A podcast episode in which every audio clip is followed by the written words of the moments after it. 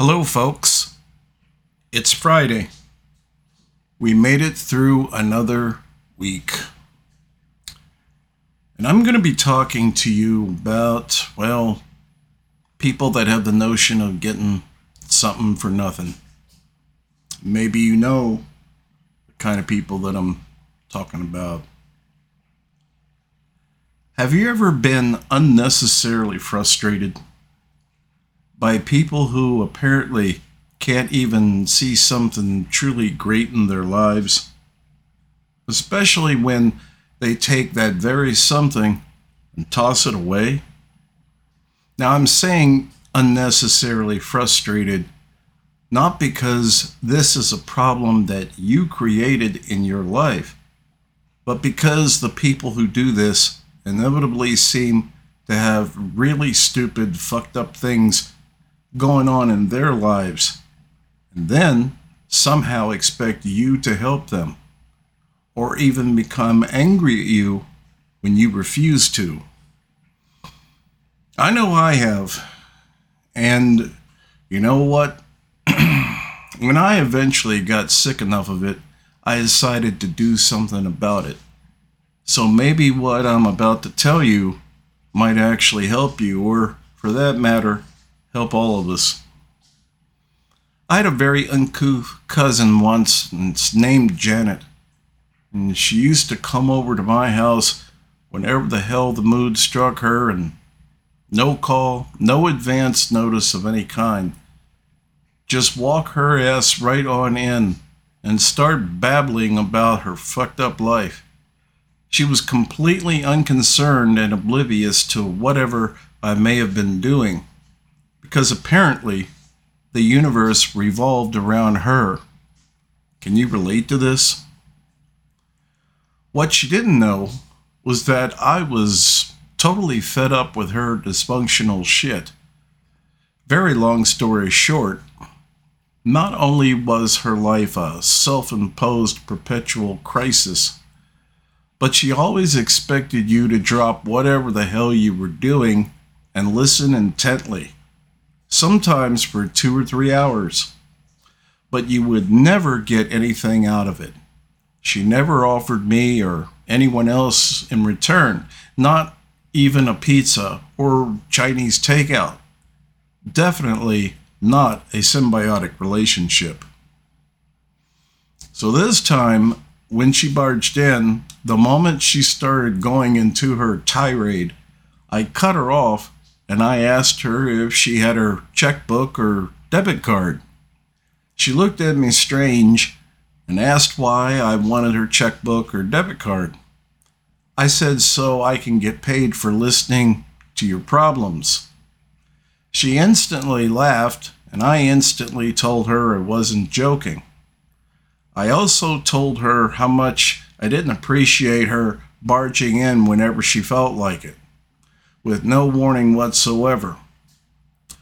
But regardless, I charge $100 an hour, and that's what I expect in the future. This time is not scheduled but if you want to schedule a time, you can call me in the future. Right now, you need to leave because I had things that I needed to do. She left in a big huff, calling me an asshole and slamming the door on her way out. That was 22 years ago, and she's not been at my house since. So, do you think my actions were really harsh? How do you think you would have felt if you were me in that similar situation. I don't know about you, but regardless of all the bitching that I hear from people about relationships, my experience has taught me that more often than not, the ones that are doing the most bitching tend to be the ones that are the perpetrators, the instigators of the very problems they're bitching and complaining about. Unfortunately, this is most common in families because the dysfunctional, fucked up family member apparently feels, by virtue of the fact that they are, well, family members, that they have carte blanche to be crazy and to lay that craziness on other family members, who don't want it and sure as hell don't need it. Do you, dear listener, have any experience in what the hell I'm talking about here? What I'm talking about here is the craziness that many people carry with them, that friends and family are subjected to every day. But there's another side of this craziness that you may not be aware of, and I'm going to do my best to point this out. It required that I do a little social experiment, which I did, and now I'm going to tell you about it. I went into a big box home center just to ask people a simple question. The question I asked was if I wanted to give them a $100 cash, no strings attached, would they be interested? I thought the question was so foolish that maybe my experiment was actually ridiculous and I shouldn't even be doing it. After all, who the hell wouldn't take a $100 cash? It seemed to me that only an idiot or someone who was utterly corporate brainwashed would refuse such an offer. Damn, was I ever surprised.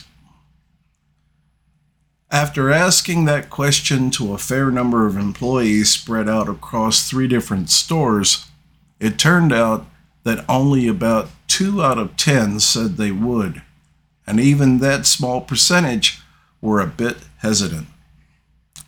That means that eight out of ten had been very conditioned and apparently, that conditioning was very effective. And the line that I heard from them say over and over again was that it was against company policy. Now, on the surface, that might seem understandable. I mean, after all, we all understand that company policy is, well, company policy, right? Absolutely. That is, if a person has been so utterly conditioned that the notion of self preservation is a foreign concept to them. In case you're not quite understanding, what I'm getting at here is that a large percentage of working people have come to accept the idea that it is a cardinal sin etched in stone, as though carried down from the mountain on tablets from fucking Moses himself. To act in any way that goes against company policy. But don't even give it a second thought to ask for something from friends or family members that would obviously be a burden. Like, say, borrowing a hundred bucks for a car repair from their poor elderly mother that those friends and family can ill afford to lend despite the fact that they themselves haven't done a damn thing in the past for them. I believe that, well, that's a really fucked up human policy, if you ask me. If you're one of the lucky people out there that have very close family and friends, you should treat them as such by recognizing how precious they are, and by always trying to make sure that you have a symbiotic, not one way, relationship with them. Stop expecting something for nothing. Perhaps the lyrics of the song Reeling in the Years by Steely Dan says it best though you wouldn't even know a diamond if you held it in your hand, the things you think are precious, I can't understand. So, if you found this interesting or helpful, please subscribe and click on the notification bell because it really does help the channel grow.